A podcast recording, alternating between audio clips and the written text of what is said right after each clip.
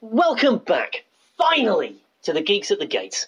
Been away a long time, ladies and gentlemen, but we are back. I wish we were back to talk about something slightly more cheerful, but this is the first chance we've had to get together to talk about the life and passing of the, the great Stanley Lieber, otherwise known as Stan the Manly. Here, in what is still the old Destination Venus shop, we are obviously now hiding under the stairs at the Westminster Ar- at the Westminster Arcade. No, we're not. We're in the Westminster. We're in the Westminster Arcade.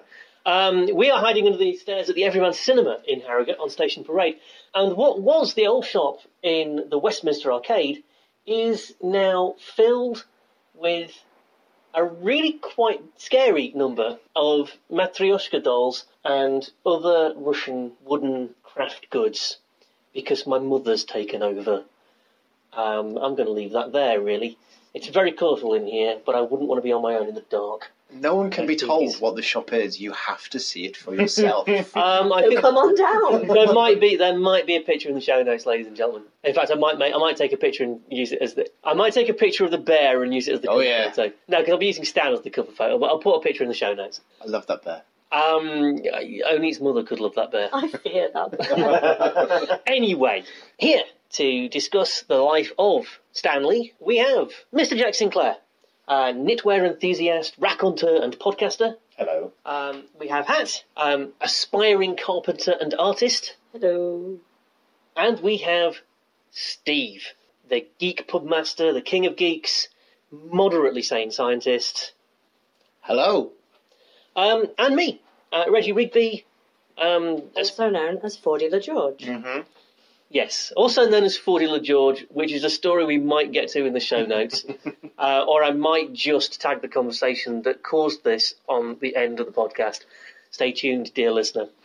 Um, if we sound a little bit cheerful for a bunch of people come to discuss the death of somebody that we all pretty much admire quite a lot, it's because it's been a couple of weeks. It was a very sad piece of news, which none of us were happy to hear, uh, but we've had a chance to get over it. And honestly, I think Stanley's life is one to be celebrated rather than mourned. Uh, so we're going to keep it light, um, and we're going to focus on what we think of Stan and what his work means to us. I suppose I could, because I did some research, because I wrote a blog post and everything. Um, I suppose I could go into loads of detail about Stan's biography and his life and stuff, but is there any point? I think we kind of all know it, don't we? Yeah, and anybody who doesn't, I mean, just Google, just go to Wikipedia and Oh no, never do that. No, actually, no. go to Wikipedia, then Tut, and then go to a reputable source of information. Yes. Yeah. Uh, but I mean, the, Britannica has a Stanley page. so yeah, Stan Lee. Do you think it's always going to be one of those things? Where were you when you found out? Like everyone remembers where they were when Kennedy was shot. Well- is everyone going to remember where they were when they heard the news about? I don't know Stanley? that anyone is anymore ever going to do that I was because sitting on my sofa. cause, yeah, 'cause most people will have been sitting on their sofas or at their desk looking at their computer screen. That's certainly where I was. I just got in from work and I got a message from a friend saying Stanley's dead, and I could I, I could only reply with "damn." That was all I could think. Just Mine- like, oh, there were so many words I wanted to say, but at the time it's just I just got in from work and it was on. Somebody had put, put up on Facebook a link to, I think it was Hollywood Reporter's article, Yeah. um, and they just put bollocks, and I shared it and just put oh no, and that was that was as articulate as I could be. yeah. But Yeah. honestly, I, um, I just posted a link to an article and I just posted Excelsior and that was it. 'Cause Yeah, that's yeah. what else are you going to do, really? um, but I'm gonna I'm gonna now look at Jack because I I know the story of how Jack found out. Yeah. and it's quite a good one. Well, I, I, it's the weirdest one for me. It's not out because obviously huge fan for many years. I've been prepping for this. You know, he was an older gentleman. It was gonna happen at some point. And I always thought, what's gonna happen when that day finally comes? And I imagined all these scenarios. I imagined when I had the shop and stuff like that. You know, what would happen? People coming in. What would I say? And obviously, don't have the shop now. I was working at um, the Royal Hall for a show. Um, and it was just like the show was about to start, so we- it was the busiest period. Like I was serving loads of people, and my manager just comes in, comes behind the bar, uh, behind the bar, and he gently puts his hand on the back of me and just kind of says quietly to me, "Jack, um, just when the show starts, um, I need to have a word with you." And then walked away, like deadly. I've never. He's like a really fun guy. He was deadly serious. I was like. What, I'm gonna get what- fired. I'm gonna get fired. I was, think, I was replaying every transaction I've done. I was like, was I rude to anyone? What's going on? And then I was like, I've not done anything. I was, it's, what could? And then I was thinking, Is it someone at home? But then, you know, uh, would, why would he not take me off the bar? Took ages for the show to start from that point. You know, five minutes became a century. And then eventually, you know, I'm talking to who I was working with and saying, like, I have no idea what's going on. He finally comes in and he goes, Jack, we need to have a word. I was like, yeah, what, what's going on? He goes, okay, I think you're going to get really upset by this. And I'm, at that point, you know, every, every sphincter has tightened. I'm thinking, oh God, who was traveling at this time and stuff like that? Has there been a car crash? And he goes, I don't think, you don't know the person. I'm like, okay, but Stanley's died. The elation that I had was unbelievable. I never thought in a million years when I finally hear those words, I'd be the happiest I've ever been. Like, it was such a relief. Which, in a way, was probably the nicest way to come across that. Hmm. Prob- Yeah, that's it's, it's, that's, that's a weird one. That's It is, really yeah. bizarre. I'm relieved that Stanley is dead because Uh, my family are alive. Yeah. yeah. The only way to get over it was to threaten, like, have fear of family death. Because, yeah, Yeah. I, I mean, I've got to say, because there was loads of stuff in the press earlier this year about how he was in such ill health and the the abuse and everything that he was going through with, his, Mm, with his exactly, new yeah. manager. And, and I mean, I heard some really horrible stories. I don't know if they're all true, but I heard one that, like, somebody was trying to take vials of his blood that they were looking to then Mm. sell online and things like that. And really horrible things. There to have do. been some, I don't know how many of them are true, but yeah, there have been some. And to be Something honest, that I heard. even if they're not true, that someone was telling those stories Yeah. It's is, terrifying. is, is a, a, a, a thing that an old man shouldn't have to deal So I with. was actually getting to the stage where I was waking up every morning and I check my phone first thing in the morning for sort of news and headlines and what's trending on Twitter and this that, and the other. And so for months I was always expecting the first news to be Stanley's passed away, and I figured it would happen whilst I was asleep because it's over in the States and that would be what it is. And then he seemed to be getting better, and then you're hearing all these stories about how well he was doing, and then they were planning all these other things. And it's just like, I actually think he's going to live forever. I think he's going Yeah. to be fine. I think he's going to make it to 100, and there's going to be this amazing, glorious, geeky Marvel party for celebrating Stanley's centenary. And then I get home from work, and then, oh no, he's gone. And it's just like, damn, damn Mm. just but as you said you know the guy was a legend the guy the guy has created universes therefore he's a god Can't argue with that. And actually, that was one of my favourite tribute cartoons. I don't know if Ed, you saw it. Um, I forget who it's by, so sorry for not attributing this. But it was a picture of Stan standing amongst clouds i think i've seen um, with his notebook and his pens, pens under his arm. And from the top right hand, his bottom left, and from the top right hand corner, beam of light and uh, the voice of God coming down and saying, You're pretty good at creating universes yourself, kid. And I kind of liked that. yeah yeah. Because, you know, yeah, he is the God of Marvel. I, I did a question on, on stanley at my last geek quiz because we wanted to obviously it, try and include uh, some current events in- into the, the second round and it's just like what do you do do you do which character did he create and you'd be there forevermore trying to mark The arguments. or how many Oh, the arguments. yeah, how many characters did he create? And in the end, we ended up going for to date how many movie cameos had he appeared in Oh, wow. uh, from 1989 to, to present day 2018 because he may be in a few more later this year. So you know what what was it? And was it um, 28? Was it 38? Or was it 48?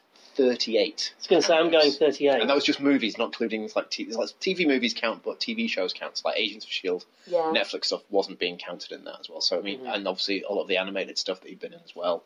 I mean, he was king of the cameos, I, I think, as Oh, well. yeah. and- and Yeah. quite rightly. I remember the first time I saw him as in a cameo, and I remember being so excited, and it was Mallrats.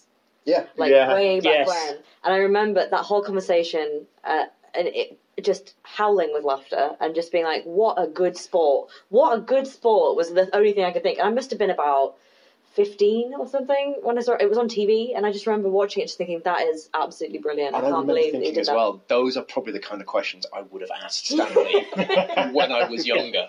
Is the things Dick made of Orange orange, orange rock. rug? Yeah. Yeah. but his, his first cameo, um, which I, I do remember seeing, was in the uh, the Incredible Hulk TV movie, The Trial of the Incredible Hulk. Which yes. was when they first introduced Daredevil. and well, Thor. Uh, Thor was not in the trial one. Thor was It's in the the- oh, it's Thor in the Death next of one. Incredible- Yeah, he was in the second one when they first tried to create the Marvel TV cinematic universe. Um, Didn't go all that well. but it was Daredevil in his black suit, and he, you know, he looked just like he does in, in the Netflix show now. Um, just not as good. The fight choreography wasn't as good. and you know, um, was it David Banner? He was at the time 'cause he wasn't Bruce Banner. he was David Yeah, Banner. because the network people um, at whatever network it was made the Hulk TV show, thought that Bruce was a silly name for a hero. Really? That's yeah. They they say you can't Even you, though I've been in comics for you can't have a hero called Bruce. It's it's a, it's, a, it's, it's it's not a masculine name. Wow. Bruce Lee. I, Exactly. Yeah, God, excuse me, Bruce Wayne. Look- Yeah. yeah. Maybe they didn't want to have comparisons. Maybe, maybe. So Um, they made him change it. But yeah, but Stan was his first TV cameo, or his first movie cameo, was in that as uh, juror number one, I believe. I remember um, hearing that he was in Princess Bride too. And I remember uh, when I was at college, I saw Princess Bride was on, but at like 3 the a.m. Princess Bride. Not Princess Bride, sorry, sorry, no. There's a, there's a Princess Bride too. No, I got, sorry. Yeah, I was just about to get excited about I got that. confused because I just saw the, the Deadpool trailer uh, for the Christmas thing. Oh yeah. Um, no, uh, Princess Princess, Diaries. Diaries, Yeah. 2, sorry. Um, and it was on at like 3 or 4 a.m. Uh, and I remember thinking, I'm going to watch that, see Stan Lee. And I had to sit through the whole movie because he appears for like two seconds at the end of the movie. and then I kind of took away from it of like, do you know what? I actually enjoyed that movie.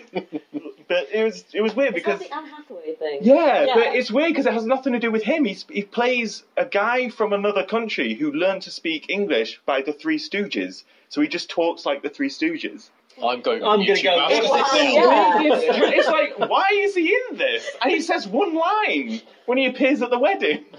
Okay. Yeah. That's a, a really complex backstory for a one-line one-line character character, yeah. played by Stan Lee of all people. What kind of contract negotiations did they have for that? Yeah. You know what? I bet they didn't have any. I bet that was a Stan Lee's on set. He'd quite like to do a cameo. We'll work around it. It's fine. Because if Stan Lee's on set and he'd quite like to do a cameo, you're going to say yes, aren't you? Yeah. course, Uh, yeah, yeah. And that's the thing. It's I, I'm maybe jumping towards later conversations, but I don't think we've seen the end of Stanley cameos. I know obviously he'll have filmed Hmm. cameos I for actually saw a for tweet Avengers, today say- for- with a list of more of his cameos that are definitely filmed. Yeah. It's a question. It's a question of whether they use them, and I, It's I think right up of course to- they will. Spider-Man: Homecoming 2 I guess was. I don't think they filmed anything beyond that, but I'm guessing there's probably enough footage of him that they've got that they Hmm. could always insert him in. Well- to, Also now, I think uh, somebody suggested they could always CGI him like Gov- Governor Tarkin, and I that would be ridiculous. I hope they don't do that, but they don't have to because there's so much footage of Stan Lee Hmm. from his entire career. Yeah. that you know you don't have to use Stan 95 year old Stan Lee footage. You could use Stanley at 50. You could use Stanley at 40, and you know, and, and just Exactly. use just use and yeah, you could you could go all Forrest Gump on it and actually engineer him into the actual scene, or you could just have him on a screen in the background. yeah, Yeah. I think I think Marvel will be more clever and creative than that. I think I'm that- sure they will. I have a feeling they'll do something like they did with Hitchhiker's Guide to the Galaxy, where in the movie you've got a planet that looks like Douglas Adams' face. I wouldn't. Yeah. I would be very Hmm. surprised if they don't do something like that in the next intergalactic Marvel movie. Then suddenly they go past a planet that looks. That looks like Stan Lee. yeah. I mean, that's how that's how you do it in Guardians movies. For assuming there's a, Oh, for Yes. sure. assuming they do any more Or, Guardians or, movies. or, or, you know, adverts. Like, just have him in the Yeah. background. Well, they've done film. that. They've done that in Daredevil. Yeah, He's he's been on a billboard in Yeah, he's, Daredevil. he's a police chief or something, isn't he? Yeah. That's- yeah. They that's can just been- keep sneaking him in like Yeah. that. It's a it's a classier way than than than Tarkin and him. Yeah. Yeah, you, you you couldn't do that. It'd just you be couldn't weird. do that. That would that would be. I think that actually would be disrespectful Yeah, in a in a way that do you, you know the Governor Tarkin thing. I don't think was disrespectful to Peter Cushing, but because it served the story, it was Yeah. you know. I'm sure Yeah. Cushy probably would have disagreed, but yeah. do Um, that's possible. Actually, I'm not sure. you think? I'm genuinely not sure. There's a, there's a bit of me that thinks that Peter Cushing would have thought it was hilarious. Uh, I suppose, yeah. So should we talk about Stan's creations or co-creations? Actually, before we do that, that's You're- the right. yeah. That's the right Before- phrase. Yeah. Procreation, isn't before it? we do that, how did everyone- everyone sort of become aware of Stanley? Spider-Man's Spider-Man. amazing friend, the cartoon. I actually knew Stan Lee by his voice before I knew his face. Me too. Yeah. But we're of a similar. I'm, I know I'm older than you, but I we're of a similar age. Yeah. I'm what three or four years older than I you. think so. Yeah. So we grew up watching the same cartoons. Yeah. It's just you were watching them at a justifiable age, um, and I was. Aren't you too old for this now? I was I was getting the on Spider Man is Amazing Friends, and on Saturday mornings there were reruns of the 1960s animations that were also the narrated by Fantastic Stan Lee. Four and the Iron Man and Captain Yeah. America ones. Yeah, And so I, I, I six o'clock in the morning on Channel Four was the time to wake up to watch the Marvel cartoons from Yeah. back in the days. Yeah, Whereas in the 90s, they were on at about, it was Marvel Action Hour Yeah. at around about 8. Yeah. And then you'd wait and you'd d- just like go do something else for a bit until Live and Kicking came on. And then Yeah. you'd get Spider Man and then, and then the X X Men. Men. Yes. Mm-hmm. Mhm. That was the 90s. Yeah. And that was good. Yeah. That was great. And so, yeah, so I grew up sort of wondering who this Stan Lee guy was that was, hey, true believers. it's me, Stan Lee! I can't do Stan Lee. Um, but yeah, so that's, that's why, and, and also, God, I must have told this story in the podcast before, uh, but I'm telling it for different reasons now, so never mind. Uh, it's a matter of, of, of record now that I was not allowed to read comics as a kid. You see how well that turned out. Yeah, I was a Boy Scout because of course I was, and uh, one of the things we did back then was collect waste paper. And on one of the one of the waste papery collectiony things, it's weird you would never do that now. As like a twelve year old kid, I was going knocking on strangers' doors and saying, "Got any got any waste paper?" And like people go, "Oh yes." Come in and help me carry it out, and you just walk into completely strange people's houses. And anyway, um, one of the we have blue bags for that. It's fine. one of the one of the collection things we did, I went round somebody's house, and it was one of those ones where their son had clearly just gone to college, and I was presented with a stack, and I mean a stack. It was about five feet high of um, Marvel UK Star Wars weeklies, and I haven't got them anymore, and I'm gutted. You Yeah, didn't the take big- those to recycling, did you? Um, no, they just got destroyed through overreading. Uh, you know, the magazine size black and white ones. Yeah, yeah. Going right back, I think the earliest one was 1977, Star Wars Part 1 kind of thing. Uh, and the backup strips were things like uh, The Power of Warlock and The Silver Surfer and Deathlock the Destroyer. Deathlock the Demolish- Demolisher. Deathlock, anyway. So th- this is why these are also my favourite Marvel characters, they're the first ones I knew. Um, and obviously, those comics did not make it to the waste paper collection point. Um, I hid them under my parents' caravan until my mum went out, and then I took them and hid them in my back of my wardrobe. and they had like Stan Lee presents written on them, and I was thinking, why is who's Stan Lee and why is he presenting this? And there was one weird one I remember because it was a, a Power of Warlock comic, and it had it was like an eight-page introduction to who is Adam Warlock, and it the the the words said, Hey, true believers, it's me, Stan Lee, answering the question, Who is Adam Warlock? And the picture was some alien dude saying this. And so for quite a while, I thought that Stan Lee was a bit like Tharg from 2000 AD. and he was like a fictional character. Um, and so I was a bit confused about Stan Lee. I had a similar thing as well with the the Nuff said. Uh-huh. I didn't know what Nuff said No. meant for the longest time in comics. And so I was- Who's Nuff and what did and- he say? And it's just like that's what I was thinking. It's like who, who is Nuff? I spent ages, and then it, it was only then when I heard Stanley say it, it's like right now I get it. Now Yeah. I understand what it is. The other my other introduction to Stanley was I have I still have it is a um, Spider-Man annual from whenever the Spider-Man TV series was on. So that's what 78, 79? Yeah, I think I had that it's a, annual. it's a blue one. Oh no, mine's orange, but I was given it. Yeah. Um, someone bought me it off eBay. and it has it's got a, a, a comic strip inside. It's also got a, a prose Spider-Man story, and then it's got pictures of the TV show as well. I loved that but there's TV one bit show. at the back, and it's the, basically like the Spider-Man fact files about how strong he is, and you know, it's, it's got him lifting the weights, and it's also got like the Thing and the Hulk and Thor also lifting weights, sort of kind of showing his strength comparison Hmm. to, to them. And it's got this great one where he's jumping a- across a street, and it's kind of got his his shadow kind of showing the route he's taken to jump and spin and do all these tricks and everything on. And then it cuts to a picture of Stan Lee and a picture of Steve Ditko, and Stan is there furiously typing away at his typewriter, and, and Ditko's there falling asleep. It's, it's the classic pictures of, Yeah. of them that yeah that, that Ditko drew, and so that was the other thing as well. I knew that Stanley was the writer and Ditko was the artist, and so I kind of knew then that he was he was the word guy and um, Hmm. not the picture guy, because I think a lot of people still think that Stanley drew. An awful lot. Yeah. Of, I have read. Weird. Mm. Sorry, I just find that so weird that people Yeah. think you drew. it. Yeah. Now, I've read this week people saying that Stan Lee drew Spider Man. No. No, he fucking didn't. And has anybody else seen that abomination of a T-shirt? Which is, I mean, it's it's the worst kind of profiteering anyway. But someone's done a T-shirt. It's a black T-shirt with an acrostic. It's a Stan Lee in red down the middle, and then across it's like the the letters for Stan Lee are pulled out of words of characters he created, which include Deadpool. Um, who else is on there? Wolverine. Thor. I think Wolverine's on there. Yeah, And it's like, what? But i- i- if you act- if you like a Stanley bio, like if you Google who did Stanley create, Thor comes up. Yeah.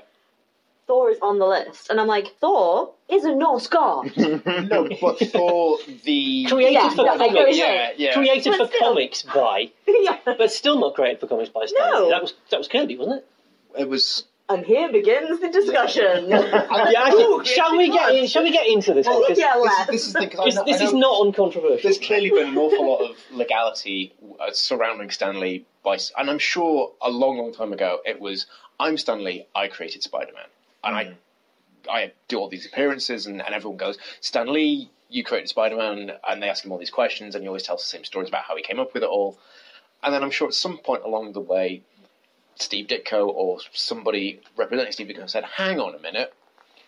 He's taking all this credit, he's taking all this fame and all this money, Steve Ditko isn't, don't you think maybe there's enough here we could maybe have some kind of legal action to say, hang on a minute? And I think Stanley probably turned around and went, Do you know what? You're right. Because now, whenever you see any later footage of him, he's always the first to say, No, I co created. And I don't know Yep. if that's a legal requirement that he says has to say that, or if the fact that he realised And- actually no, it was the honourable thing to do was to say, No, I only co created and but he sometimes he would say who he co created with, other times he wouldn't. the number of articles I've read about this since he died is like kind of insane. Mm. There's, there's there's so many like Stanley was amazing. He created all these people, and they are clearly very poorly researched articles from various news org- organizations just going, we need to report on this because he was huge.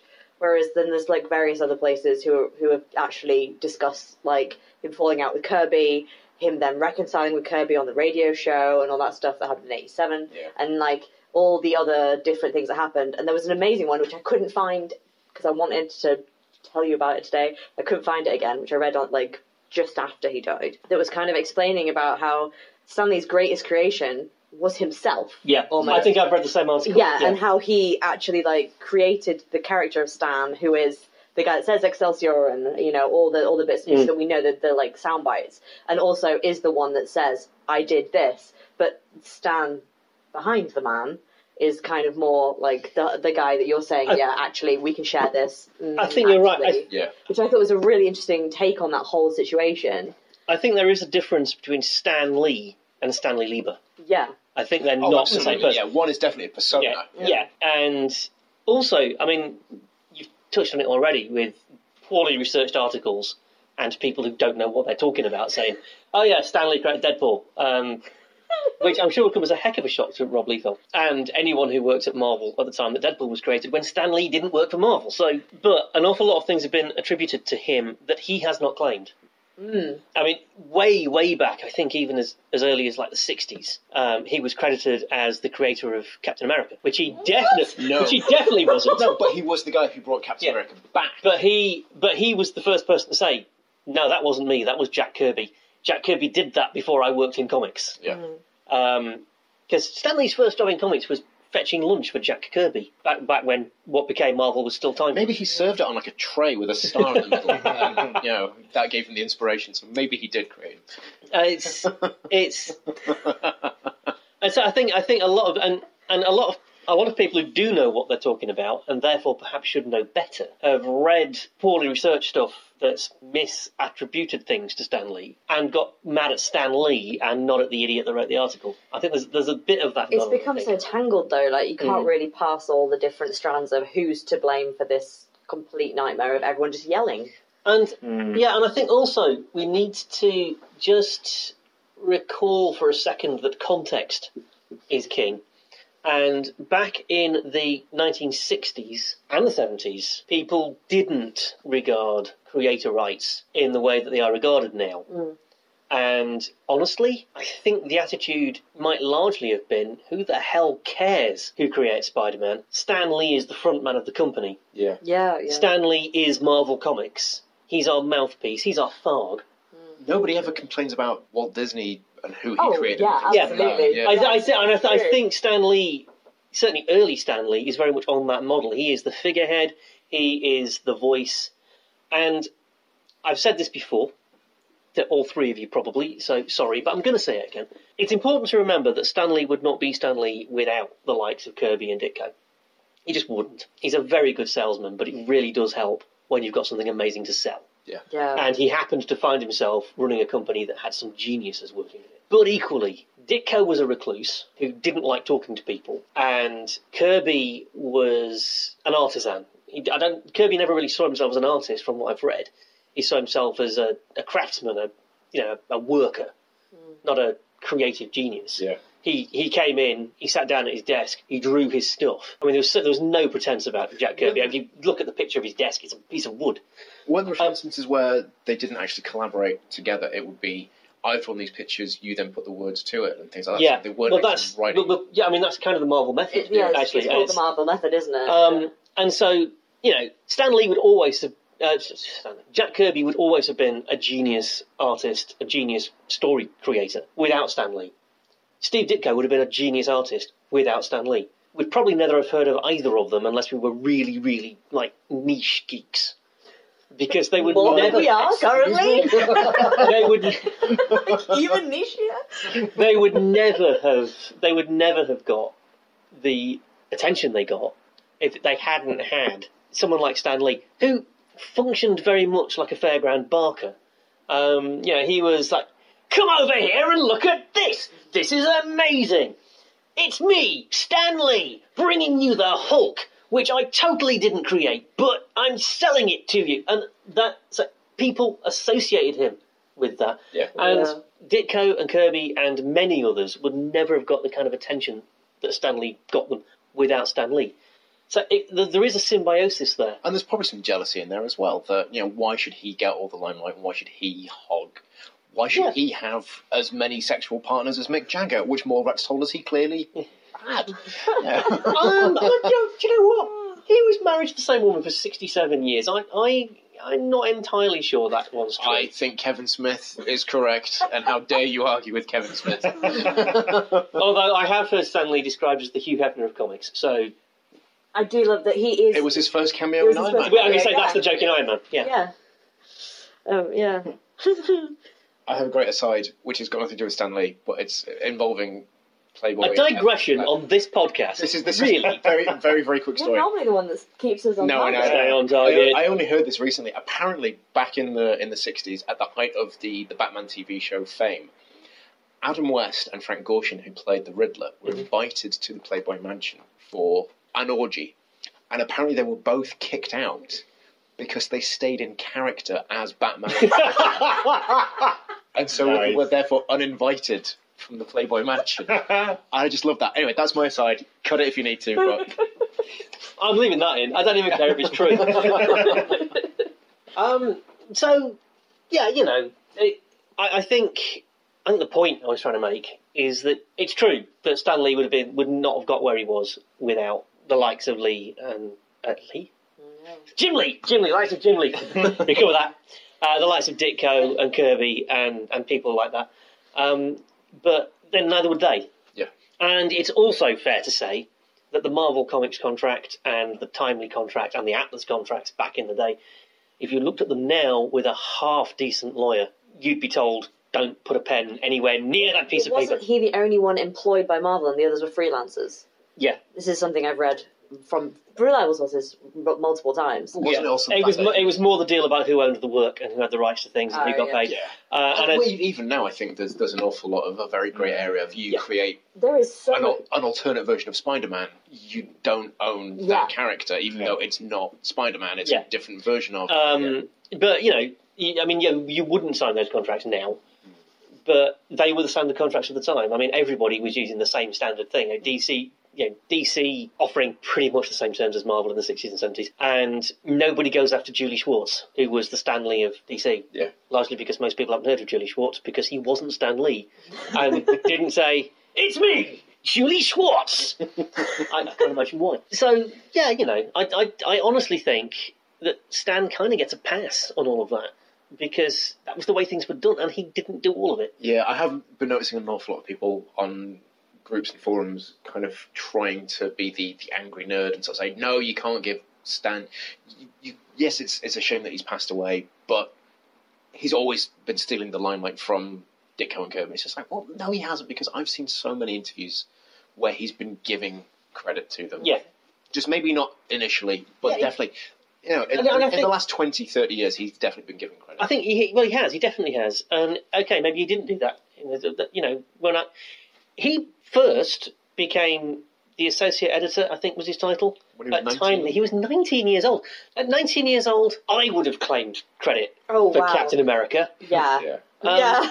I mean, and then he went in the army and he was in the army until 1945 so I think he was about 24 when he came back to Marvel to what became Marvel man if I was going to be held accountable for some of the shit I said in in my 20s oh, um, God. I, you know, so it sort of makes sense that he made some stupid decisions at the start of his career because he was a kid. Mm. And it never got as bad as like the whole Batman fiasco, you know. No, I mean, I, I mean, if we want to do a comparison for taking credit for other people's work, Yeah. hello, Bob Kane, we're looking at you. Mm, I mean, even in death, like Is that it- gravestone. It's on his bloody Oh, gravestone. I Link in the show notes. Um, yeah, I, sorry, Hat, you're looking amazed. I I know none of this. Right. I'm not a DC person. I've Oh, been a, okay. I've been a, I, I've been Marvel my whole life. I've come to DC as a grown up. It's Okay, amazing. I put my hands up. I know nothing That's all about right. Batman. You're not know, expected but to know. it's Batwoman. amazing to learn. This is- all there. this is- Batman, okay. no idea. The history of DC Comics until very, very recently has said Batman created by Bob Kane. yeah. And It now says Batman created by Bob Kane and Bill Finger. And the reason it says this is it is true that the idea for a character called Batman was pitched by Bob Kane. That's true. There was already a character called the Black Bat who was a lot like Batman, um, which Bob Kane probably had read. And also, if you look at what Batman as envisaged by Bob Kane was, you would not recognise him as Batman. No. He's super red for a start. Um, everything, everything you associate with Batman, from the Batmobile to the bat-like cape, as opposed to so- some kind of wing contraption. Um, the ba- I think the batarang, Bat Signal. uh, the bat signal, the costume, all Bill Finger, who was the artist. And in, very, in a very real sense, the relationship is very much like Stanley and Ditko and Stanley and Kirby. Bob Kane was a reasonably charismatic man who was very good at self promotion and who was very good at pushing his character and became associated with the character. And Bill Finger was, you know, he's not. Artists are often quite quiet, shy, introspective people. That's why they choose to do a thing where they spend all their time alone in a room. Yeah. And I think I that say was- this. as- Yeah. Yeah, I am looking at the I artist. like being by myself. I'm looking at the artist in the room. And, you know, so Bill Finger wasn't out there shouting about how he created Batman, and so the legend. The difference here is that Stan Lee, who may or may not have done that at the start of his career, by the middle of his career, was saying, "What do you mean I never created Captain America? That was that was Jack Kirby. Jack Kirby." And I, yeah, I, I came up with the idea for Spider-Man, but you know, the suit that was Ditko. Why am I talking this ridiculous? I sound nothing like Stan Lee. It's almost as bad as that time you did Australia. You've turned into Yosemite Sam. Oh, I don't know what you mean, mate. Um, by contrast, Bob Kane, I was going to say to his dying day, to say, I created Batman by myself, but he didn't do it to his dying day because it's written on his gravestone. Oh, I am mean, presenting that image now. That is just horrifying. When you read some of it as well, it's We're gonna pretty we're gonna bad. stick a we're gonna stick a link to this picture in the in the show notes. Because it's only been, Um, I think, in the last, is it two or three Wow, years? that is terrifying. oh dear God, no. It's bad. That's isn't it? really bad. That's the second worst gravestone I've ever seen. Second. Oh, word. now we need to know what the worst one was. I recently found a gravestone. This is totally off target, but right, I was in a graveyard recently. Um, I'm glad you qualified that because otherwise, what would you like a random no, gravestone? no, I was in a graveyard recently um, because my father-in-law died, so we were at a burial, and then I happened to be walking back and I saw a gravestone, and my graphic design, many many years at university, artist brain, turned inside out because it wasn't centered. All of the text. For the top half of the text of like the name of the guy, when he died, loving memory, is all completely shifted to the right. It's not even right aligned. No, no, it's just out of line with the centre mark of the gravestone. And then somebody's obviously come along and go, shit, you can't do that. And then the bottom bit is in the middle. And it is the worst thing I have ever seen in my life. It horrifies me that someone's family let that happen. so that is only the second worst gravestone I've ever seen because that, that, that thing is an abomination. See, that's the problem. You see, they'd carved it in stone. You know, what if the person who died was a graphic designer? And they just they did that, and they're like, "Why do Just you want to do it fuck that me way?" off. Doesn't matter. Just so Yeah, every Only, single only one. if it was written in Comic Sans. could Yeah. it work. Yeah. Yes, that is the truth. That is the truth. Do you know what? Oh, the horror. I'm not going to have a great time because I'm going to become right. But I, A if I little plaque. was, if I was, I'd do my, I'd do it in Comic Sans. Just, We'll get you a little blue plaque. just to piss people off. my, my tutor at college always said Comic Sans should only ever be used by seven year old girls writing poems about unicorns. And I agree. I don't agree because I don't, I don't think it should be used by seven-year-old girls either. Isn't Horrifying. Watchmen Comic Sans? Not quite. Comic Sans allegedly is based on the font in The Watchmen, Oh. but I can read Watchmen without my eyes bleeding, so Yeah, it can't be can't written in be. Comic Sans. Yeah, fair enough. Um, Anyway, But yeah, because I think it's only, going back to Bill Finger, because I think it's only recently in the, like, the last is it maybe two years or so Mm. that it's actually been It's not been long, credited as co-creator. and they certainly would never have been allowed to do it while Bob Kane was alive. wow. Uh, it's, Because there was I can't even remember what it was, but there was something. See, Stan is looking bare and yeah, bare so, by the so, so by comparison, Stan Lee is an absolute saint. yeah. Should we talk about favorite Stan Lee co-creations? I, well, I, guess it- I'm going to got to start with Spider Man, but I'm not going to minute. Okay. uh, because Spider Man's obvious and everybody knows about Spider And Man. Spider-Man's kind of like Oh, the gateway character. I'm sort of Yeah. I'm sort of tempted to mention um, a character that a lot of people haven't heard of and which I've never read, so I can't talk about it in detail. Um, but Stanley did co-create a character called Stripperella, Not shocked. who Fundamentally not shocked. Well, there was a cartoon with Pamela Anderson as the voice, I think, wasn't there? I think there was, Yeah. and we, Again, not shocked. we sort of come back. we sort of come we sort of come back to the uh, Hugh Hefner of comics thing there. Um, Well, that was the nineties. That was not. It was not a good time. No. Really. no, I, don't- that, that's that's not the most sexist, appalling thing that happened in comics in the nineties by any means. I mean, there were quite a lot of Marvel covers that were worse. Yeah. Uh, oh, the nineties! you are not missed, Nope. No. no. except for Vertigo, which was awesome. Uh, It's, uh, Sandman, Hellblazer. Yeah. I read a lot of Vertigo comics in the nineties because everything else was dross. I I was reading. Uh, I didn't come into well. I my Marvel introduction was Marvel Action Hour, Spider Man, X Men, Saturday morning television. That was it because Harrogate in the nineties was a comics wasteland. Um, where you could only get the big Spider-Man comics and the Beano. The Yay. complete works of Spider-Man. So I have those. They Yeah. were my first introduction to Marvel comics, and I have them. Yeah. Like that, that was that was when I learnt who Stan Lee was. Was that when you had? It was, Merry Marvel Marching Society, yeah, etc., etc. it was like Amazing Spider-Man, Spectacular Spider-Man, Web of Spider-Man, and some of the original Amazing uh, Spider-Man comics all reprinted together. No, no, not those. They're like the ones that are just slightly bigger with the cardboardy cover. Oh right. Yeah, which I Mm-hmm. used to get from the um, uh, newspaper shop that's now sort of near uh, s- opposite the Victoria Monument. Yeah. Yeah, so I used to go in there and they had Deadpool versus Wolverine, um, X Men, and Spider Man. And I started buying the X Men and Spider Man when I was uh, about from I, there. it was yeah. Well, I, it was called the Complete Works of Spider-Man that I, I started getting, which was I mean this was 1991, Yeah, no, Uh, later than that. and uh, that was great because it was four Spider-Man reprints in one issue for like one pound twenty-five. Brilliant. You see, I was an idiot because I was at university at that point, and so I was shopping in comic shops because I did my first degree at the University College of Ripon and York and John, which is a terrible name for a university college because it's really hard to say. I was in the Ripon bit, but there was a free minibus shuttle service to York, so I used to catch it and go to New Earth Comics in York, and I would buy my comics there. So I eschewed the British reprints on the grounds that they were British reprints. And I and I got the could've- British reprints. I could have saved myself a bloody The fortune. thing is, well, though, the British reprints, they actually did British them because I remember there's there's some, and I still have some of them.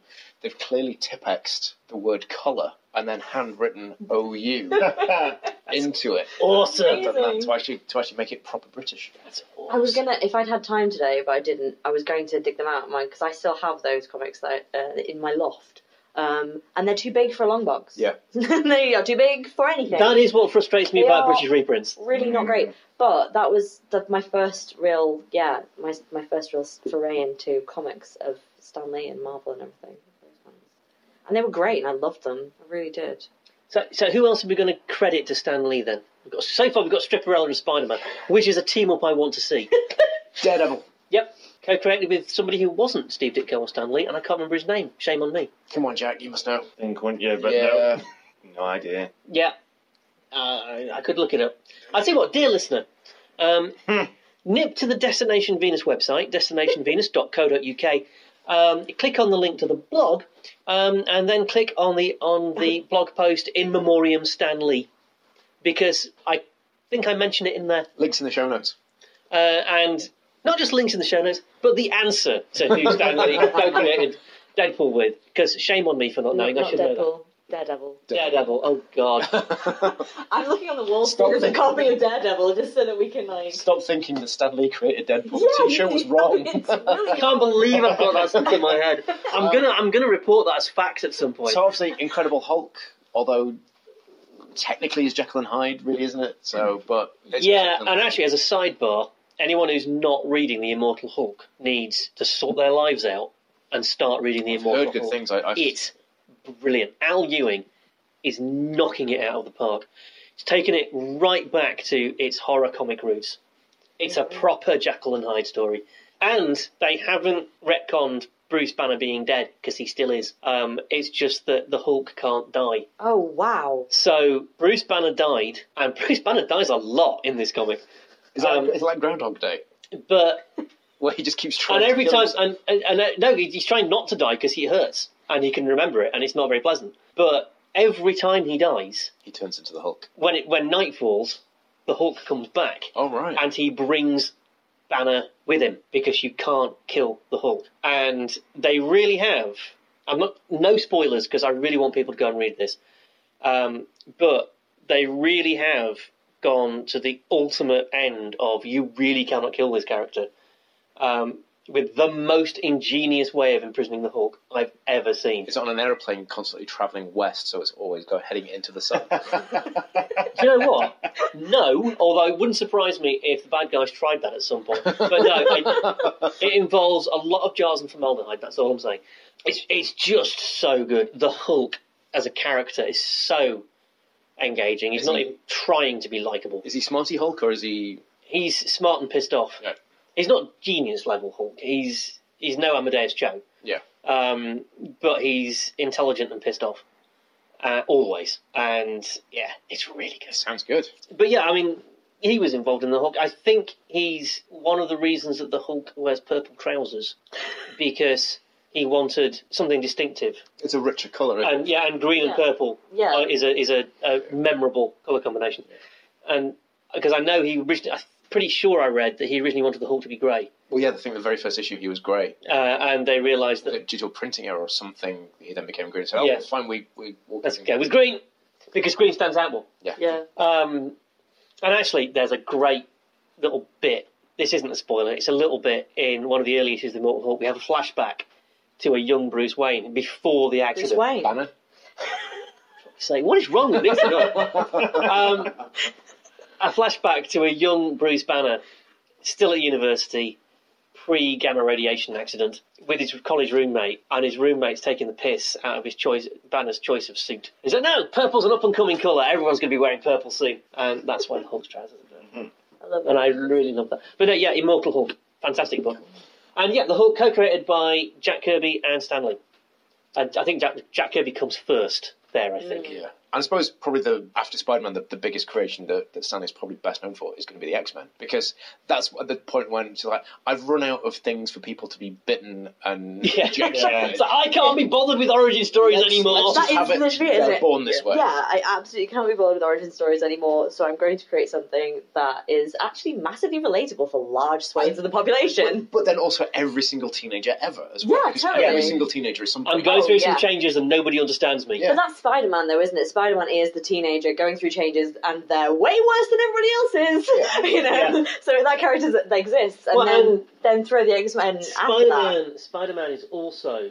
Um, I mean, I related to Spider-Man. It's- This is again, this is not a shock to anyone. I was bullied at school. Can you? Yeah, be- me too. Can you believe it? Um, I would be shocked if anyone in this room wasn't. No offense, everybody goes. But like, this is a room of nerds. I think we were probably all picked on far a you- little bit. So far, you think there are geeks out there that are more niche than us and also weren't bullied. um, but Spider-Man for me is like the ultimate bully victim fantasy. It's like, yeah. yeah. you're kicking sand in my face, but I could totally break your jaw, you. Um, But then also, Flash Thompson is also the biggest fan of Spider-Man. Yeah. So, yeah. and and you know and in secret i'm this incredibly cool guy and you know and, and so there's that and i really don't think it's a coincidence that if you look at early pictures of peter parker and then you look at a photograph of steve ditko yeah. i was like hey, that's a self-portrait that's not even subtle Have you seen the, the likeness of Tom Holland and young Stan Lee as well? Yes. That's been doing the rounds Yeah. as well. That's freaky similar. Wow. Yeah. yeah they really really are Yeah. they really are um, and then of course there's not captain america but i am going to mention captain america just a little bit i should have told this story earlier in fact i'm No, I'm not. I was going to say I might actually edit this and move this little bit earlier on in the podcast, but I- there's no way I'm going to be bothered to do that. um, but Captain America is the reason there's a Stan Lee. You could, if you really wanted to be Ponzi, you could argue that it's true that Stan Lee didn't create Captain America, but Captain America kind of created Stan Lee because the very first time a young 18-year-old, 18, um, a young 18-year-old Stanley Lieber first used the name Stan Lee was on his first writing gig for Timely Comics, which was a little bit of filler. It was a prose Captain America story in Captain America number three. And it's only there. If anybody's got one, sell it now. it's going to be worth a fortune. If anyone's got one, it's worth a fo- it was worth a Yeah. fortune Yeah, but it's already. now worth even more. Uh, Um, and it, it- the only reason it was there, it didn't even have to be good, The- which is why they gave it to the 18 year old office boy. They probably, you know, when you come back with those sandwiches, we need you to do this. And you know he changed his name to Stan Lee because he thought that he was going to make his fortune as a novelist Yep. using his real name. He wanted to be. He wanted to write the great, the great American novel, and he didn't want Stanley Lieber to be associated with comics. So, but the only reason he was there is there was some dispute in the U.S. at the time about the postage rate for comics. They knew what it was for magazines, for prose, but there was some suggestion that it should be higher for comics. And to get round that, publishers put prose stories into comics so that they could go for the magazine rate. That's the only reason it was there. So it didn't even have to be good. As long as the Um, and one thing he did create in that story, that was the first instance of Captain America throwing his shield like a frisbee and having it bounce off things and hit people. So he didn't create Captain America, but he did create the shield frisbee thing, which is the best joke in Age of Ultron. Yep. Yeah. So you know, he affected Captain America. Um, so there's that uh, Doctor Strange, Mhm. who he late I think he later did say that that was all Steve Ditko. one of these things maybe just actually not created by anybody, just maybe a ton of LSD. I don't know what you're suggesting. I I don't think that any. In fact, if Marvel's lawyers are listening, I'm going to go on record and say that no employee of Marvel at any level has ever been inspired to create a character after using illegal substances. That's my firm belief, and I would not assert anything else. Disney just putting that phone down. yeah, That'll do. I'm scared of Disney's lawyers. Yeah. Everyone is. yeah. Um, Is Iwatu one of uh, the Watcher? I think he must be. Is he a Stanley? He I feel might like like- he is. I think he's a Lee and Kirby job. Because he first appears when Galactus Silver Surfer showed up, didn't he? I feel like that, but I just I'm, I, I'm trying to I- Google. it, I I'm know, not I know. certain. Definitely, the Watcher was present in that. One of my favourite Marvel stories is uh, Marvels by um, is Busiek. Wade- yeah, Busiek and uh, Alex Ross. Yeah. Um, and it was one of the things that I just discovered it in, in graphic novel form. And if you've never read it, it's absolutely brilliant.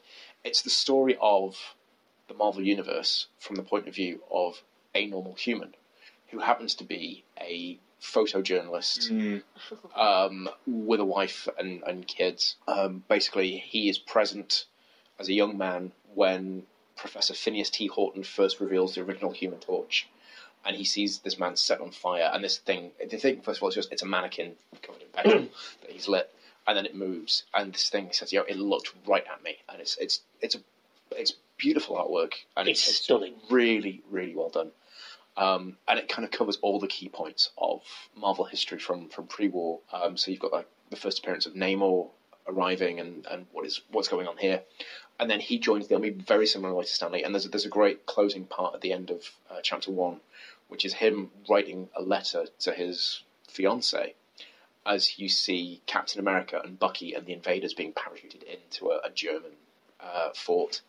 It's brilliant. I want to read it. I want Yeah. to read it now. Early 90s. Now this minute. Early, Yeah. Uh, early 90s stuff. I don't have Second- a copy in the shop. I'm Second afraid. chapter is But um, Steve just reminded me why I need to get some. Second Yes. chapter is essentially the day the Earth stood still, where Silver Surfer and Galactus shows up. But at the same time, you've also got everybody's now loving the superheroes because the Avengers have arrived and Captain America's come back, and the way and everybody's just so happy. Uh, But every single event that's happening in it is attributable to an actual event in a comic. And so if you get to, you'll spend more time reading the index of the book to say on this panel on this page, this is taken from such and such an issue, this bit where this happened. Oh yeah, I definitely want Even that. newspaper articles are based on real events. It's it's No. the best That's it. thing. It's the best thing that Marvel did There's a in the gr- whole of the There's a 1990s. great moment where they go to um, an Sorry, that's not I hard. was gonna say, Oh, it's not a that's high- really not hard. It's not a high bar, Oh, Sorry. but it's also better than most of the stuff they did in the 80s and the 2000s. Yeah. Okay. the, well, there's a great moment. It's just it's just a few simple pages where they're going to Alicia Masters' uh, sculpture art gallery opening night, and the heroes are there incognito, looking at their hero statues that she sculpted, and so you've got Matt Murdock touching Oh, Daredevil wow. and things cool. like that. And then she meets she meets Tony Stark and he starts saying it's wonderful. And he's the ultimate sort of Errol Flynn and actually looks an awful lot like Timothy Dalton. You can see kind of the, the photo images that he's used for, for a lot of the characters. Um, there's the third issue, which is Reed and Sue's wedding, but it's also the rise of the mutant threat. And that's a brilliant juxtaposition. The, the day that the uh, Reed and Sue announced their engagement was also the same day that the Sentinels invaded New York. And so you've got this, everybody's having these wonderful moments. They're going to have a big party, and then suddenly panic on the streets. It's so so well done. And the final chapter is uh, this guy's called Phil Sheldon, um, and he's decided that he's going to put a book together of all these photos and everything that he's and he's going to call it Marvels because that's what he likes to call the superheroes. And he meets Gwen Stacy, and he's chatting with her about different things because he believes that Spider-Man is one of the good guys, no matter what J. Jonah Jameson says. And he's worked with Jonah since before the war, and this, that, and the other. And then he, she goes into her apartment to go get something, and then he looks up, and Green Goblin has kidnapped her, and takes her to the bridge, and it's just, and he's running, and he sees Spidey fighting, and it's just, and he sees a fall, and it's, you know what the end is going to be Yeah, as of soon as the chapter course. starts, um, but it's heartbreaking. It's so so well done. Um, Amazing. so if you've never read Marvels, I can't recommend it highly enough. And there's a great cameo of Stan Lee in there, sitting I'd forgotten that. on his own at the bar, looking really glum. It's Yeah. it's, it's really I'd forgotten that. yeah, it's so so good. yeah, I get that. I wonder where I can get that from. I, I suppose you could go to Destination Venus uh, underneath the stairs at the Everyman Cinema on Station Parade in Harrogate. Or, I suppose if you don't live in Harrogate, you could go to www.destinationvenus.co.uk. Not that I would be so shameless as to use a podcast about Stan Lee to plug the store in any way at all. Honestly, I wouldn't mention it if nobody did. Yeah, please other, order that. other comic shops are available. If you have a local comic shop, please use that. So, who else? Well, you mean you've touched on a fair few. Uh, Can we do that, who- but- who- have, we, have we missed anybody glaring? Because I mean, we could have a quick rundown of the people that Stanley didn't create, like Wolverine and Deadpool and Dazzler and the Inhumans and so, okay, So did he did he create Thor? Because did he? yeah, this is it. Did he create Thor? Did he create Fantastic Four? Do you like there Yeah. is there is because there's there's debate I think I think I in all of these. Everyone there's debate think in all part of of the this. man. problem. Part of the problem is, and we've touched on it already, is the Marvel method, Mm. where, which as, as far as I know, they, they still use, um, where you write a script, you give that to the artist who looks at the script and draws it, and then you give it back to the writer who then does the speak puts the speech bubbles in, Yeah, and I be- read. be- and, so, and so things things get changed between the script and the thing. Yeah, I read a thing where it basically it it was regarding Spider Man. Uh, no, yes, no. Oh God, I can't even remember now because I read so much. Um, no, it was it was Kirby, so it, it can't have been Spider Man. It, it basically said he Stan said this is the story without actually scripting it in the same Yeah, way it you was would script it, and then So draw in it. this issue, the This is Hulk what happens. beats up a guy and smashes a building. Yeah, and, basically, yeah. And then Kirby drew it, and he went back into it, and then made the words fit what had been drawn. Yeah. Um, so the artist isn't even working from a script. They're, No. they're, they're working from a An story idea, idea. which they then have to have to make have to spread over twenty one pages of, yeah, of full color artwork. yeah. Which is craziness. But I mean, I, and again, it, it it's like that because Marvel in the sixties was a production line. Yeah. from what I've read, Marvel doesn't s- quite work. Well, no, that's not true. From what I've read, Runaways does not work like that. I think- which is a Marvel property. Yeah, so I think- in, in in that it is written, it's scripted, and then it is drawn. I think modern Oh, That's more or less. It. I think It's not- modern Marvel is has, Functional? has moved away from that now, and it is worth remembering that pre-modern Marvel did go bust, Yeah, and I, I wonder how much of the insanity of their production method may Yeah. had to do with that. I, I can't. I just for me, I cannot see it being a functional way of working. Like because it means that the artist has to do way more work than they necessarily should. Because a script, in theory, should like say this is what. Uh, Character says X, then stage direction. Essentially, it's like this is what happens. Character runs from A to B to do this to save this person from that threat, and then this happens, and then they say this line. So it's it's it's very much like writing a play. No, Yeah. yeah, and absolutely. that's what it should be. Um, and that's not what was happening at Marvel. They were going, Very definitely yeah, not This is going to happen. what was happening Bye. at Marvel. And Yeah. then just like the, the all of it's left to the artist. That would horrify me. Like, Well, you see, I think- here, have free reign. This is making what's going to happen. no, no, thank you. And you know, I think that's I would be very mad if someone then said, "Oh yeah, I made all of that up," because clearly they didn't. And I think I think that's maybe the root of Hmm. the misattribution problems. Uh, because I mean, if you want to logically follow that all the way down the path, ke- given that Stan Lee would say, "Okay, we're going to do an episode, a- a- an issue of the Hulk, and he's going to fight the guys, the army guys. He's going to smash them with a tank." Uh, then he's going to be chased into the city. He's going to knock down a skyscraper, and then he's going to be caught in a big net. Go Android. Can we really say that Stan wrote that? How much? How much of that story can he be said to have wrote? He had the story idea, Yeah. but then, He conceptualized it and then he scripted it after the fact. but then the artist, and then he goes back and puts the words over it. And I can see And this is where you get into things like in terms of movies and TV. This is where you have, like writers' guilds and things like that to make sure that Mm. Yeah, those kinds I of- can certainly see that it would be a bloody nightmare for a contract lawyer now. Oh God, yeah. I suppose there's also the thing of like that's all well and true, but also it's who because really these characters like th- they've got particular like the reason people love them is they are they're like moral ideals in a sense and stuff like that. And who injected that? Because I would say that that I, I, yes, the aesthetics are incredibly important, but the meaning of the characters is I would argue is the reason why they're so popular as well. Like Spider-Man, particularly. I'll buy that. yeah, And I think I think that was Stan. yeah. And the reason I think that was Stan is everything he said publicly ever. Mm. yeah. Pretty much. I mean, I, it's been doing the rounds on social media. Uh, I think it was the 68 Stan Sto- Soapbox, where he calls out racism as the biggest problem the Yeah. country's Yeah. got. That's what I posted when he died. Yeah, That's horrif- the one thing that I put on Horrifying that Facebook. that's still relevant today.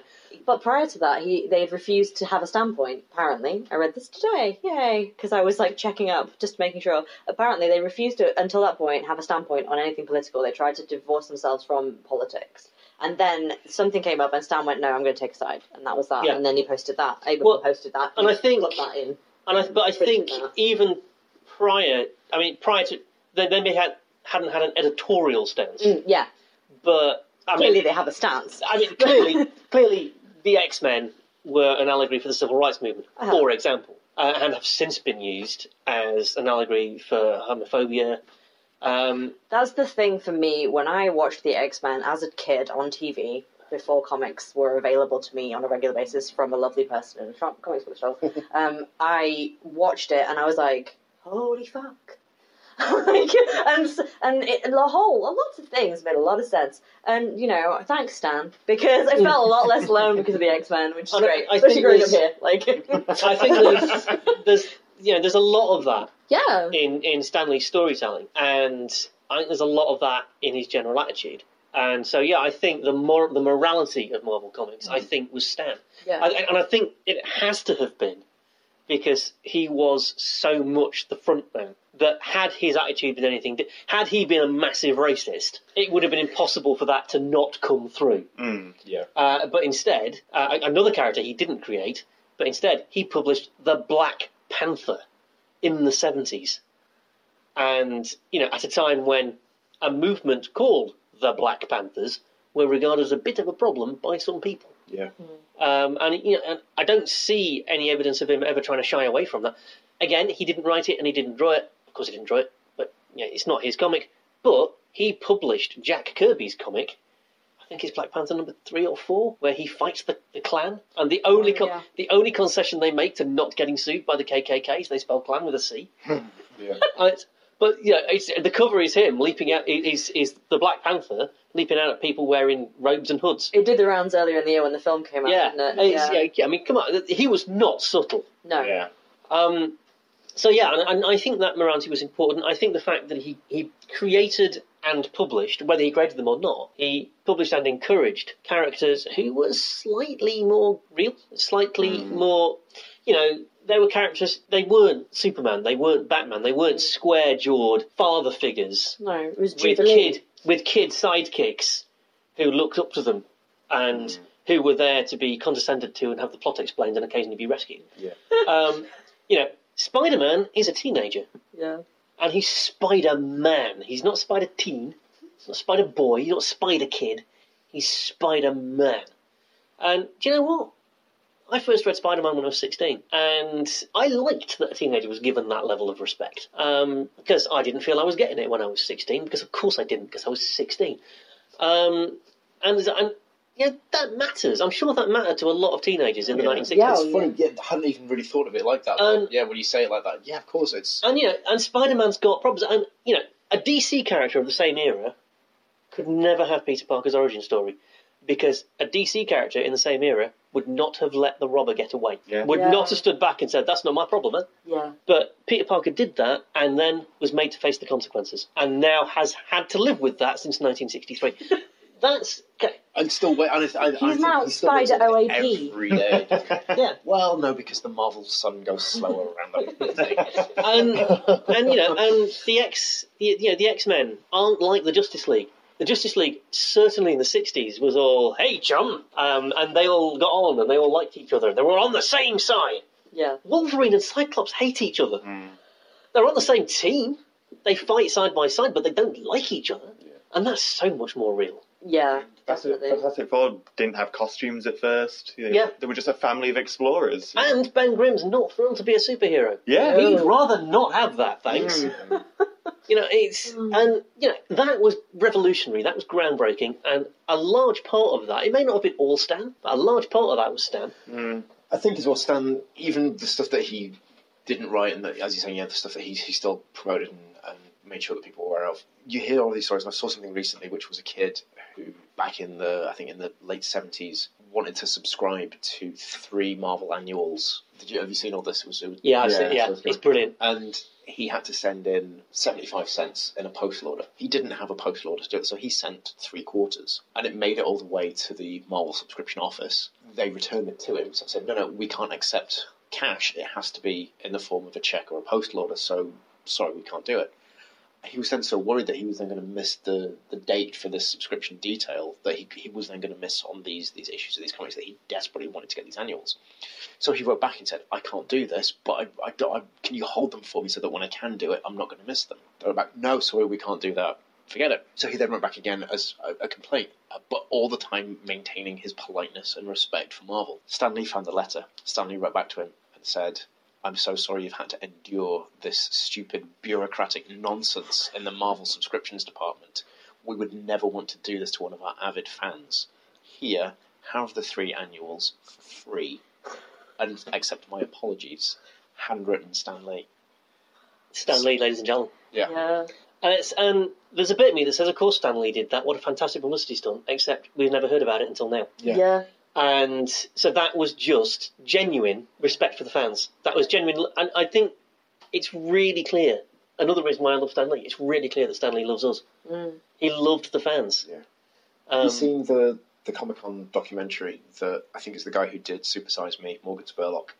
Um, and it's called, oh, is it something like Comic Con A Fan's Journey or something like that? I've heard of it. I and haven't it's seen it. produced by Joss Whedon and Kevin Smith, uh, and I think Stan Lee's got involvement with it as well.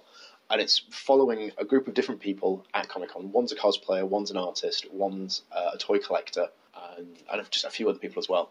And it's what does San Diego Comic Con mean for them? And one guy's like, I have to get this limited edition toy. I've got to make sure that I get this toy. That's all I'm there for. In other words, I'm entering this cosplay competition. I've got to make sure that my costume's the best. Another one is, I'm bringing my art. I want it to be seen by the people in the biz, and so they can get them. And there's one bit, and they just follow Stanley around for a day, and it's just him walking to something, and there's a thousand people just chanting Stan, Stan, Stan, Stan. And it's just like nobody gets that reaction. Mm. Following Stan Lee around at Comic Con And- must but have there's- been amazing. But then they show him where he's at and he's signing comics, and there's there's grown ups, there's people escorting little kids. That are all there. and There's, there's kids dressed up as Spider Man, and they're like, "Thank you." And he says to every, and he's he has time for every single one of them. And he, one kid comes up and he says, "Who's your favorite superhero?" And this kid says, "Oh, it's Silver Surfer." And he goes, "Oh, "Mine too." And you just go, he knows exactly what people Yeah. want from him. But Mm. and you know, it's it So- ma- it's the whole like I said, yeah. There's a difference between Stan Lee and Stanley Lieber, and I think that is where he's playing Stan Lee. Mm. But by just by having that, you get that feeling that he is listening to you. He's completely there for you in that moment when you meet him. I mean, I never got to meet him. Um, I had the opportunity to go down to I think when he was at London Comic Con a few years ago, and I really, really wanted to go. And I regret now that I didn't go down and get to meet Stan. Yeah, I- same. I, I didn't want to stand in line for five hours and spend a phenomenal amount of money to get something signed. But now, by God, I wish I had. yeah. I, uh, I saw someone, and I cannot for the life of me remember which artist it was, but um, a current comic book artist saying, I met Stanley at Comic Con, and he is the nicest man I ever could have met. And he had time to talk to me and talk about what I'm doing, and he was interested and he was engaged. And then he went on, and he is scheduled five times more than I am, and he was like 90 odd years old. Yeah. And it's just like the guy was scheduled to the eyeballs for the whole of every Comic Con he went to because he had so many people to see, he had meet and greets, photo op- ops, and then every panel that they threw him at. And it's just absolutely amazing that he was doing all that at the age he was. Yeah. Yeah. Um, and you know the, this this this this, art, this artist just going you know and and they're knackered doing a third of what he was doing. It's just uh, it's incredible, And that's really why I think incredible. it's fair to call him a legend. It's absolutely Oh, a yeah, legend. yeah, yeah. Absolutely a legend. Does anyone actually know someone who doesn't like Stanley? Large amounts of Twitter. Um, No, I we- mean- we're not really that keen. Yeah, but a couple of weeks I, ago. if- I think if you go on certain comics forums, you may find a lot of people in those Yeah. sections. Probably But personally, does But- anyone actually know no, I someone? don't. No. And actually, I know one person, and that's it. What is their reasoning? myriad of reasons. Um, I just find it amusing because I remember staying till the end of Guardians of the Galaxy 2 uh, for the end credits Mm. and just to like show how much he hates Stanley. The fact that it was Stanley, he punched the back of the cinema chair. He was so enraged. He genuinely hates him. what did Stan Lee ever do to him? Yeah. I don't know. Was he just really upset about Gwen Stacy? They Like, might- I mean, because I mean, I'm mad about it, but I don't really stand leave because of it. but yeah, it's like the only person I know who like genuinely is like, no, Stanley, no time for him. That's fascinating. Yeah. I mean, he has certain points about like the creative. Almost control worth stuff, getting him on but- the podcast to discuss it. I actually asked him if he wanted to, and he was like, "No, I won't," because he didn't want to obviously I do. ruin the whole event. Destroy I everything do in listen this to room. another yeah. uh, podcast. It's a movie podcast, uh, and they're very big about Marvel movies. And there's one guy on that podcast who hates the fact that Stanley has cameos. And then after it was announced that Stanley had passed away, he was just like. I know I didn't like his cameos, and they really took me out of the moments in the movies. But I never wanted him to go. It was just like, it's just like I'm, I'm, I'm gutted now that he's gone. Now I don't have anything to complain about in Marvel movies, but also it's you know There was uh, I saw on Twitter. Uh, I can't remember who it was, but somebody tweeted one of you know one of those. So, which famous person are you surprised isn't dead? And on the day Stan Lee's death was announced, somebody did that, and somebody tweeted Stan Lee, and then Stan Lee, about twenty minutes later, Stan Lee's death was was announced, and it was like, I really didn't mean that. Oh my god! Yeah. And it's, but Twitter for him is Death Note. Yeah. I- it's- Uh, yeah.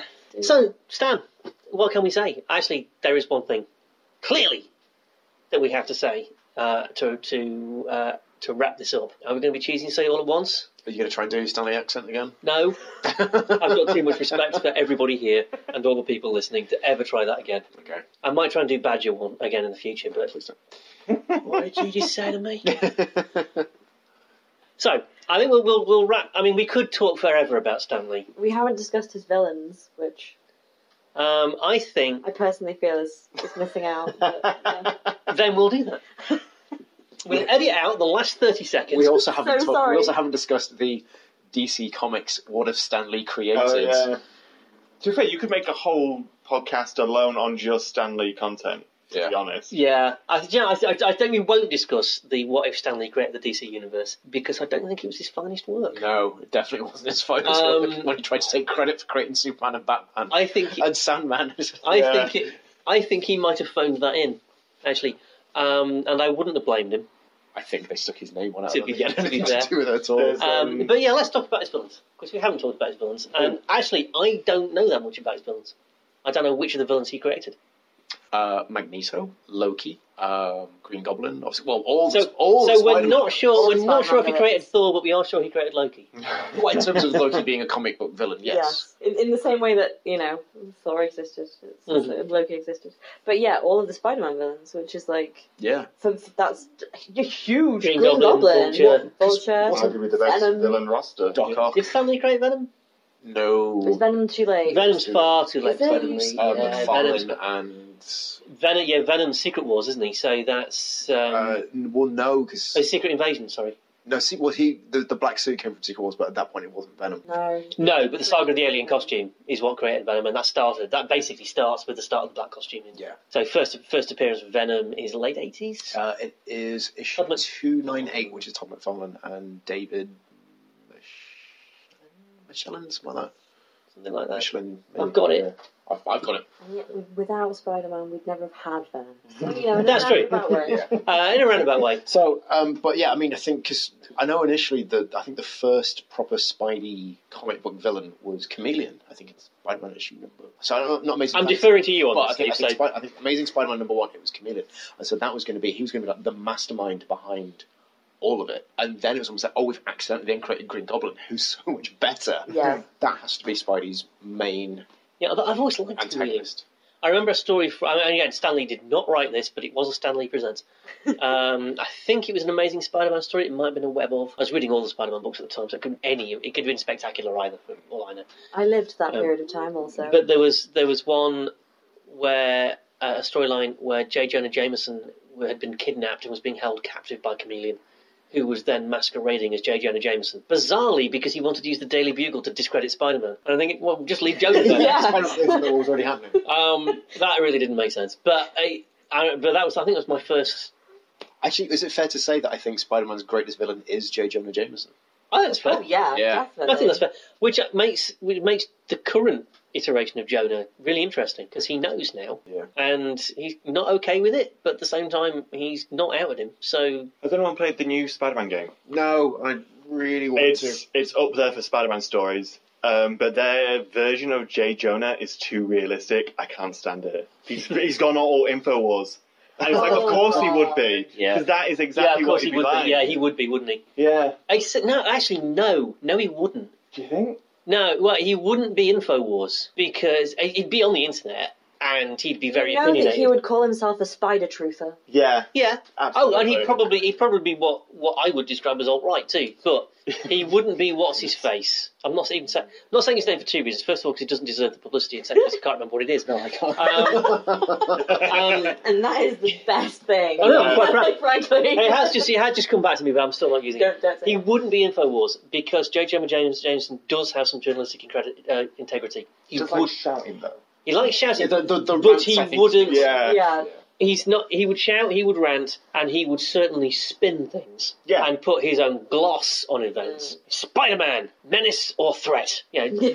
Yeah. but he, but he wouldn't actually make shit up. No, that's Whereas true. Infowars demonstrably does that. Yeah. So he wouldn't be Infowars. Yeah. He would be news, but he wouldn't be fake news or Fair enough. lies, as we prefer to call them. yeah. but yeah, he'd certainly be on. The, I mean, he would be. J. Jonah would now be on the net. I think Yeah. Magne- I think Magneto is probably one of his his greatest villains as well because Oh. it's a villain that you totally see his point of view. on.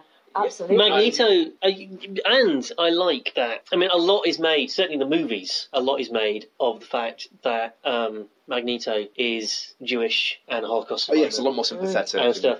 Um, I don't think that was initially no, from the start. but he was created by two Jews, and I think you can see that. I mean, no, they were not as on the nose uh, in the 1960s, and they wouldn't have been, I don't think, in the 1960s about the Holocaust and stuff. Well, no, 'cause Well, wasn't, he- wasn't it initially that one that Professor X was Martin Luther King and that Magneto was Stanley Malcolm says X? Stanley Stanley says not, Um, but I'm the go- parallels were there. I'm, yeah, I'm going to pull my English teacher credentials out and say that if you can see that and justify it, Yeah. if you can justify that reading, then it's there. Yeah. Uh, and I, I failed to see whether it's deliberate or not. I failed to see how they could not have been influenced by that. Um, I mean, certainly Magneto is. I mean, the things he does are villainous. Well, he Um, formed the Brotherhood of Evil Mutants. That kind of helped give it away. So Clues in the name, guys. Yep. Um, but at the same time, his motivation is he isn't doing this because he wants to. Ru- Actually, no, he is doing this because he wants to rule the world, but he doesn't want to rule the world because So- he's a megalomaniac. Yeah. He wants to rule the world because the world is currently ruled by people who want to destroy him and his entire people. Mm-hmm. yeah, And I'm sorry, but that character was created by two Jews who both served in the Second World War. I, I I refuse to believe the influence is not there. Yeah. It must have. It may not have been conscious, but it must have been there. It must have. Um, and I think that's one of the things that makes Magneto powerful because it's very much a, repudiate, a repudiation. Why can't I speak tonight? But he, me English good. He's uh, English teacher for 16 years, ladies and gentlemen. Um, it's a repudiation of the anti Semitic contention that people of Hebrew background are secretly controlling the world and, you know, and, gra- Yeah, yeah. and grasping and stealing and really incapable of looking after themselves. And then you've got Magneto who says, No, hang on a minute. You tried to destroy me and all of my people, and fuck that noise. We're, we're going to stand, we're, we're rising up against this. I Um, want to see the issue of X Men where Magneto says "fuck that noise." Oh, you love that so much. But the weirdest thing is because because I've seen the film so much, I'm just seeing Ian McKellen saying Yeah. "fuck that noise," which I actually weirdly can see. I am totally hearing that in Ian McKellen's voice, and Fuck that. I Al Pacino. kind of need, I kind of need to make that happen. Now. Um, and actually, um, Professor X, not a villain clearly, but his response to the attitude of non-mutants towards mutants, I think that's also coloured by the fact that he was he was created by a couple of Jews who served in the Second World War. I mean, Stan Lee did not go overseas. He worked in the signal. He was he was attached to signals, but he did um, information leaflets and training films and stuff. Um, you may choose to call it that. Like the US government called them information films. Um, and I actually don't know what Jack Kirby did in the Second World War, but I know he's because he's older than Stan, so I, I, he may have been too old to actually serve on the front line. But I, I'd now like to think that he was running Black Ops with Christopher Lee. Yes, That would be so great. cool. Yeah. Yeah. It is, there is certainly a story which I've, I've read in several sources from different people who had reason to know, because a couple of them would, would have been there, that pre Second World War, late 1930s, a couple of guys turned up at time as what was then Timely Comics in New York, demanding to see this Jewish guy who was writing all this shit about Hitler, because Kirby was writing Captain America at the time. Yeah. Um, you know, who's this guy who's having a go at Hitler kind of thing. And word got up to Kirby that these guys were in the in the lobby, and he was like, right, and rolling his rolling his sleeves up and going down to to damn well have it out with them, uh, which is a very Kirby thing, um, and I absolutely believe that's true. um, so I can see I can see Jack Kirby with a rifle and a helmet on, but I suspect he was too old. I don't think that would have stopped him.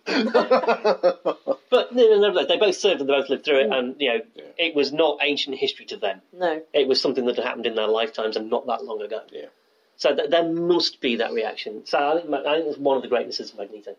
He's he's a villain with a point. Yeah, you can absolutely see his point of view. Kind of like Killmonger, eh, which is why Killmonger's such a good villain in Black Panther. Yeah. The movie. I have no idea what Killmonger's like in the comics because Yeah. I've never read Black Panther comics because there's like 30 in existence. Doctor Doom's his, right? Yeah, I was gonna say Doctor Yeah. Doom. yeah. 'Cause he's um, he's interesting because villain definitely mainly through ego and name. and, and name Again, it's a bit. I- This is this is a clear case of nominative determinism, isn't it? Yeah. Uh, It's called Victor Von Doom. but, There's not really any hope. yeah, but he actually has a fully functioning country. Yes. Like he actually does make things work, and so it's just like he's a villain, but only by difference of opinion. Yeah. Yeah, So he's he's an interesting one because he's not outright "I'm going to destroy Well, everything." he's He's, like, not a- "No, I could just make things run well." he's not a villain in Latveria. Exactly. In Latveria, he's in charge. Yeah. I don't. I don't think he's loved by his people particularly, but I think it depends on the writers. Sometimes it's depicted as absolute fascism, and sometimes it's depicted as people are kind of just fine with it. but certainly everything he does in Latveria is legal Yeah. because he's the Well, he law. makes it the law. Yeah. Yeah. Yeah. Um, And also, what I like, Just because it's legal doesn't mean it's moral. that's Yeah. true. Yeah. and to be fair, like I know it's not Stan Lee, but like the Secret Wars Hickman run, like Mm. Doom becomes a god and he becomes good. Like he realizes, like Well, yeah. And did Yeah, you it- read it- Infamous it Island? atones for Yeah. an awful lot of And those in, in things. Runaways, the Doombots are actually in current Runaways. There's a Doombot helping uh, uh, to rebuild mm, the hang- In Moon Girl and Devil Dinosaur, Luna Lafayette's sidekick is the talking head of a Doombot, and she uses it to help her with like genius calculations and stuff. Yeah. But it's still a Doombot, so it's still like the answer to your question is so and so. Also, I shall crush you and take over the world. Yeah. It's so funny. that's Um, very Doctor Who. yeah. and Um, I'm, I'm fairly sure that whoever had that idea had seen Handles. Yeah, yeah, yeah, yeah. Again, not Stanley by any stretch of the imagination, but the infamous Iron Man Mm. was a fantastic one with Doctor Doom in the Iron Man armor, uh, trying so damn hard to atone, really trying to be a good guy, and nobody would let him because everyone, no, no, I don't believe you. This is some kind of trick. You're Doctor Doom, Um, and But Even with like the stuff that he didn't write, it came from his foundations. Yeah, Like, I mean, this is. a- I mean, there's a. th- I mean, we had this conversation the other day. Uh, there's a very real argument you can make that the entirety of Marvel is now fanfic. Yo, yeah, yeah, yeah, Indeed, it is. It's now you know everything at Marvel is now written by written and drawn by people who grew up as Marvel fans. yeah. Yeah. They now just happen to be getting paid by Marvel to write Marvel Yeah. fanfic, and they get to say that the stuff that they're writing is canon, which is awesome, and Yeah. I'm jealous. Uh, but it is fic. It's all fanfic. Like, and DC. but everything, everything written in all franchises now is fanfic. Surely. Completely. Surely, I mean, y- they hired Simon Pegg to write a Star Trek movie. You know, that's the ultimate in fanfic. You know, I mean, the, the people who were who are doing the Star Wars movies now, they grew up as Star Wars fans. Yeah. You know, it's very professionally done fanfic, and it's got the stamp of authenticity on it. But ultimately, they'd be writing that shit anyway. it's you know, yeah. they're just lucky enough to be getting paid for it. All right, should we say then worst Stanley villain? And where does Galactus fall in this? Because he's kind of a good he, he's he's kind of a good villain, but he's also I kind of loathe the idea and concept of Galactus. I've never got him. He doesn't make any sense to me. I don't understand why he needs it. But Galactus is basically a big dude that eats planets, yes? Yes. yes Why does he need a herald? What is the point of the Silver Surfer? ego. I think maybe yeah. When you're in the embodiment of entropy, do, do you really need reason behind anything? You know, it, it doesn't make any sense. And and why? And cars. no. If and you could, if you ate planets and could, you'd think, well, I'm not answering to anyone. Like, I, I, don't- and that's sort of my point. yeah. I don't think I've. so you don't really need the Silver Surfer to go down and go, by the way. I mean, why would you tell people you were coming? yeah. Fair chance, I suppose. So where are they going to go? That's not his problem if they don't have spaceships. So, so, so- so the Silver Surfer is Galactus's way of saying, "How's that space program coming?" Yeah, basically, yeah. It's- And the answer for Earth is, not well. so I'm not a big fan of Galactus, and I'm afraid I'm not a big fan of the Sandman. Are you not? The, that's the dude made of sand, Uh, The- yeah. not the Neil Gaiman character, Yes. who Stan Lee did not create. No. um, I actually kind of I like the Sandman as a conceptually as a villain. I do not really care for his motivation or anything, but I like the idea of a guy that's made of sand. Yeah, I think Yeah. that's that's a great I idea. liked it actually. There was, there was a time when he became a reserve Avenger. Like he did- decided that he was going to go Mm. straight and, and wanted to be a good guy, um, and s- decided that he was going to start working with. Oh, this is like proper nineties Marvel as well. So it's like re- it was when it was White Vision, uh, Mhm. and, um, and there was a guy called Rage who wore like a, a Mexican wrestler his mask mask. um, but he was actually essentially like a 14 year old kid who had somehow just roided up into being the size and it was just like this and yeah and sandman was trying to be a good guy and be an avenger and it was just like what on earth so i've i've some love for sandman but i think that was thunderbird 1 if you didn't hear that on the podcast there was some very loud engines going very very loudly It down was the road probably one of the several Lamborghinis that you see driving around Yeah. Harrogate. Oh. It's one of the very few small Yorkshire towns where you can end up at the traffic lights in between an Aston Martin and a Lamborghini. And while seeing a Ferrari, a Bentley, and a Porsche, Yeah. around you very I tell you, quickly. Waitrose car park is yeah. an astonishing place to. I saw an to- Airy Latin the other week. Did you? Yeah. so cool. I'd love an Airy Latin. we've we've gone off target. But yeah, Sandman. No, I, I can't. I, I don't know. There's a lot of stuff within the Marvel universe that I just really appreciate from a conceptual standpoint. Like, I like the idea of him, the fact that he is essentially he can become lots of bits and then come back together. Mm. I think that's a really cool idea for a villain because he can essentially just go, "Oh, I'm going to hide here on this beach," and then when Spider-Man comes along, I'm going to get him, and he can just basically be a beach. And I think he is at one point in one. At least he is in the TV series at least Yeah. once. Which means nothing a, else. recent, a recent Spider-Man cover has Spider-Man sitting making, making sandcastles. Yeah, it's- On the sand. It's such a wonderful joke, Yeah. and it's like there's so much th- fun that can be had with it in terms of like there- there's a lot of comedy that can come out of that straight away. Then there's you know the obvious mm, we can use a cement mixer to kill him, and you know various other things like that. You sort of think, oh okay, there's, there's just conceptually it's a good villain. So whether he's like his motivations are positive or not, I'm, Jack's looking at me because I'm not sure if we're about to say the same thing. I think we are about the same size. Hydra Man. Well, there's Hydro Man, yeah, to, Well, he was was created created. to- They merged. they merge. yeah, Yeah, yeah. yeah. to become Mud Man or Well, something. yeah, Yeah. right. so Um, it, it, there- there's that amazing ability to put, yeah, to add to add to him in Those a are- horrifying way. Yeah. There was a great thing in um, one of the, the Spider-Man comics, which was a Sinister Six team up with Sandman. And this was, I think, round about the time that Sandman decided he was going to go on the straight and narrow. Uh, and so Doc Ock got really annoyed at Sandman and so blasted him with enough heat to turn him into glass. And so they had this Sandman statue of glass, which Doc Ock was then like, "Ah, I don't need this, and so smashed it with his metal tentacles. And then he formed up to become Glassman. And was then a lot more deadly because he could then Oh, fire Jesus. glass at people, and it was it, yeah. it Now was really- that's cooler. yeah, It is. That's right up there with the Wolverine Emma Frost mashup that we've got in Infinity Warps at the moment. Uh, Wolverine has a diamond skeleton instead of an adamantine one, Oh, really? and wears a really pristine white suit. The thing with the Weird. Sandman is if that's how he works, that if you can change his form. If you think about sand, like most of it's like old fossils and stuff like that. Like, I just wonder, like, c- if you then turn those fossils into living creatures, does he then become I'm them? just saying, can he can he be little lots of little Sandmen? Yeah, exactly. Yeah, and little things That like would be- yeah. that. Yeah, I feel like uh, writers really need to play around. a And little bit honestly, more. if Right? any I think it's a really interesting concept. if any of that had actually happened in the comics, You'd have I'd liked it like better. it more. Yeah. Right, okay. So take note, Marvel. Make Sandman more interesting. Yeah. Did we just pitch a Sandman miniseries? Yeah, totally. and, and a good one. but no, I mean, Doc Ock is, uh, is a, a fair. No, you see, Fair I villain. like Doc Ock as a villain. I would never, but I think his look is ridiculous. Where did the Horrendous. glasses come from? Roy, Roy Orbison. But that's not, And the but haircut. Yeah. though. that's not on Stan.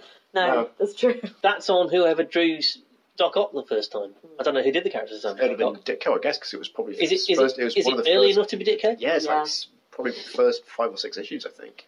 The bald haircut and the Or- Yeah. Orbison glasses are a horrifying, There horrifying was, I think aspect. there was a, in a way, a lack of originality in a lot of the Spider-Man villains is the fact that they are all twisted scientists, yeah. and like he wasn't, and so Sandman obviously Actually- wasn't. Actually, can I do that? And you should know better because you work in a lab. all scientists are What? twisted. No. That's actually not what I was going to say. No, they're not mad scientists. What hypothesis is Doc Ock actually testing? What theory is he attempting to prove or disprove? He's a mad engineer. wasn't well. He was trying to use. He He's was trying to use well, in, in the movie. Norman he was trying to Osborn, use, Norman Osborn built a glidery thing and some bombs. That's chemistry and engineering, and also his attempt at a super soldier serum. which is what made him which is chemical go engineering. insane. Um, and and Doc Ock built a robot, robotic arms. That's engineering. He's not a scientist. Lizard was trying Oh, to. yeah. Lizard to Well, scientist. lizard to Lizard, scientist. lizard, I will give you. Lizard to scientist. Yeah. It is boring. He really is. Yeah. So boring. They rarely do anything good with the lizard, It's just a Jekyll Hyde thing. It's been done a Again. thousand times. And not as well as the Hulk. and not as well Yeah. as the Hulk. Craven the Hunter was a good villain. Yeah. Oh, he is. Yeah. And the outfit. Yeah. That's that's stunning. You know, I'm, I'm, Craven the Hunter has no fashion sense. I'm I gutted. love that- it though. that Sam Raimi never made a fourth Spider-Man film because if they and I heard at one point they were talking about maybe doing Craven the Hunter, and you know it would have been Bruce Campbell Oh, as yeah. Craven the Hunter, That's perfect. Oh, I would have paid so much money to see that. especially with the tash and everything. Mm. It would have been that would That have been really would have good. been- He'd have had Great. to beef up quite a bit though, Yeah. wouldn't he? Because he's huge. You can do a lot with foam muscles. Like, And also, yeah, Bruce Campbell's. I mean, he's not ripped, but he's quite old now. But back, yeah, back in like in what early two thousands, Early aughts, He yeah. could have worked. He could have worked out. Because I mean, look at Hugh Jackman. Look at Hugh Jackman in X Men, and then look at him in the the Wolverine. Wolverine. Yeah. And my goodness, that young man lifted some weight. I suppose big enough paycheck we all would. Well, didn't that um No, no, so I wouldn't. Oh, I'm sure there's a I'd paycheck out quite- there that would. I'd quite like those. No, no, I'd quite like those pecs and I'd quite like those abs, but I'm absolutely not prepared to put in the work that it takes to get those pecs and abs. If you do, there's a uh, circulating on the internet, and I feel like he's a comedian, and maybe it's Saturday Night Live, but I'm not sure because I'm English. This guy basically did essentially the Wolverine workout for however long to prove that this is what you have to do in order to have that body because it's absolutely unsustainable. Um, and he went from like having like a little paunchy belly and like being very unfit to being basically ripped as all hell, Wolverine style. And he basically he, he did this in three four months. And it, it was literally, he had to exercise something like eight hours a day to do it. That's one of the reasons why Hugh Jackman quit.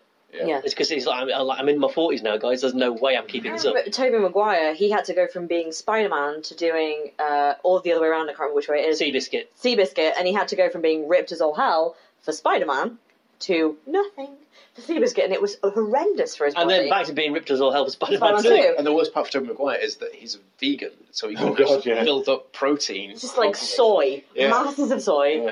You've got like beans. Christian Bale Legumes. Oh. as well, haven't you? all the Yeah, legumes. from machinist to, to, Yeah. to Batman Begins. Oh, yeah, yeah.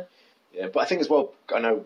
Jackman um, did um, Les Mis as well, and he's. Oh yeah. yeah. He, well, the family. In late Miss, he's Legumes. gaunt. He's Yeah. just. Although, actually, if you look at. Yeah, what he had to do to himself to, to do that. It's he not didn't good. drink for days. It's not good for you. horrendous. It's really not so good bad for for you. Isn't that thing now like any of the, the superhero shirtless scenes is they have to basically deprive themselves of any water for like 24 hours beforehand, It's so red. all, all the veins Mm-hmm. and everything pop up and, and Mm. all that. It's, just like, Awful. it's really not good for you. really Yeah. unhealthy. And again, I, I suspect this is why Chris Evans is quitting as Captain America. 'cause- I mean, I'm sure that Marvel would re-sign him if you really, if you wanted to renew his contract. Yeah. But why would you? I, After all this time, Yeah, I think they're going to keep that as quiet as possible. I think I think he's leaving as Captain America. I don't think they're going to kill him. I think he's going to do what I think they're going to do with Robert Downey Jr. And they're going to come back in future movies in cameos, Most likely. as- I don't think Disney not as wants Iron to Man and shut Captain close America, any but of it as, so far. as Steve Rogers and Tony Stark, Mm. and somebody else will be in the Iron Man suit. It'll either be a Riri Williams style character, or it'll be Rhodey, and it'll be somebody else with the shield. I really hope Sam Wilson because I want a black Captain America on screen. Oh, are, are we finished the Stan Lee thing now? Are we? Uh, we done seem that? to- we Are seem Where's to moving be the on to- Marvel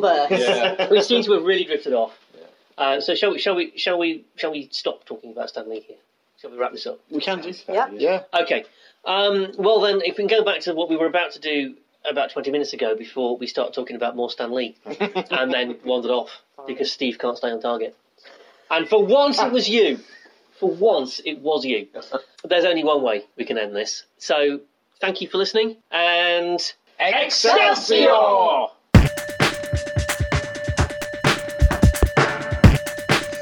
Thank you for listening to the Geeks at the Gate podcast.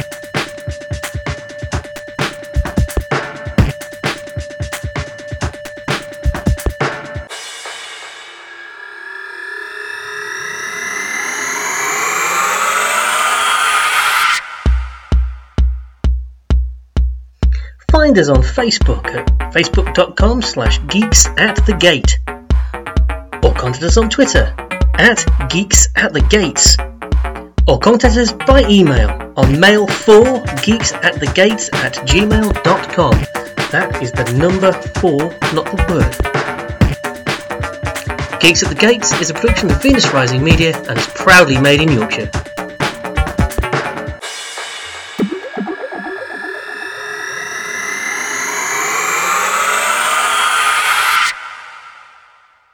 Jack wears knitwear like I wear black, yeah, yeah. basically. Like I wear geeky like I t-shirts. wear flannel. Yeah. Yeah. Yeah, 'cause my nickname at the shop was Captain Cardigan. Oh, okay. Yeah, Yeah, do you know, I never got a nickname. I still don't have one. I'm surprised like if Unfortunately, but I don't know how you yeah. can work that. They're like in, reverse like- Geordie LaForge.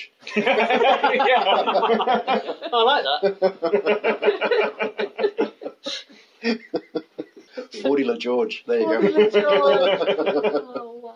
That's how it begins.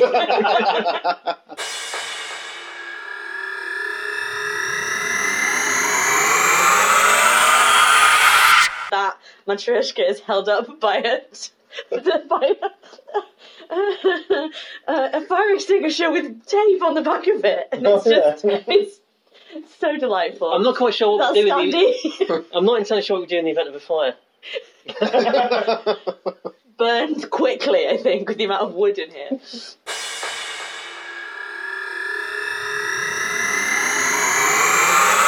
I want to see if I can find the most terrifying doll.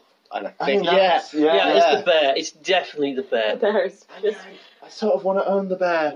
I like him, but at the same time, yeah, you need to maybe get a copy of Shirtless Bear Fighter next to the bear. yeah.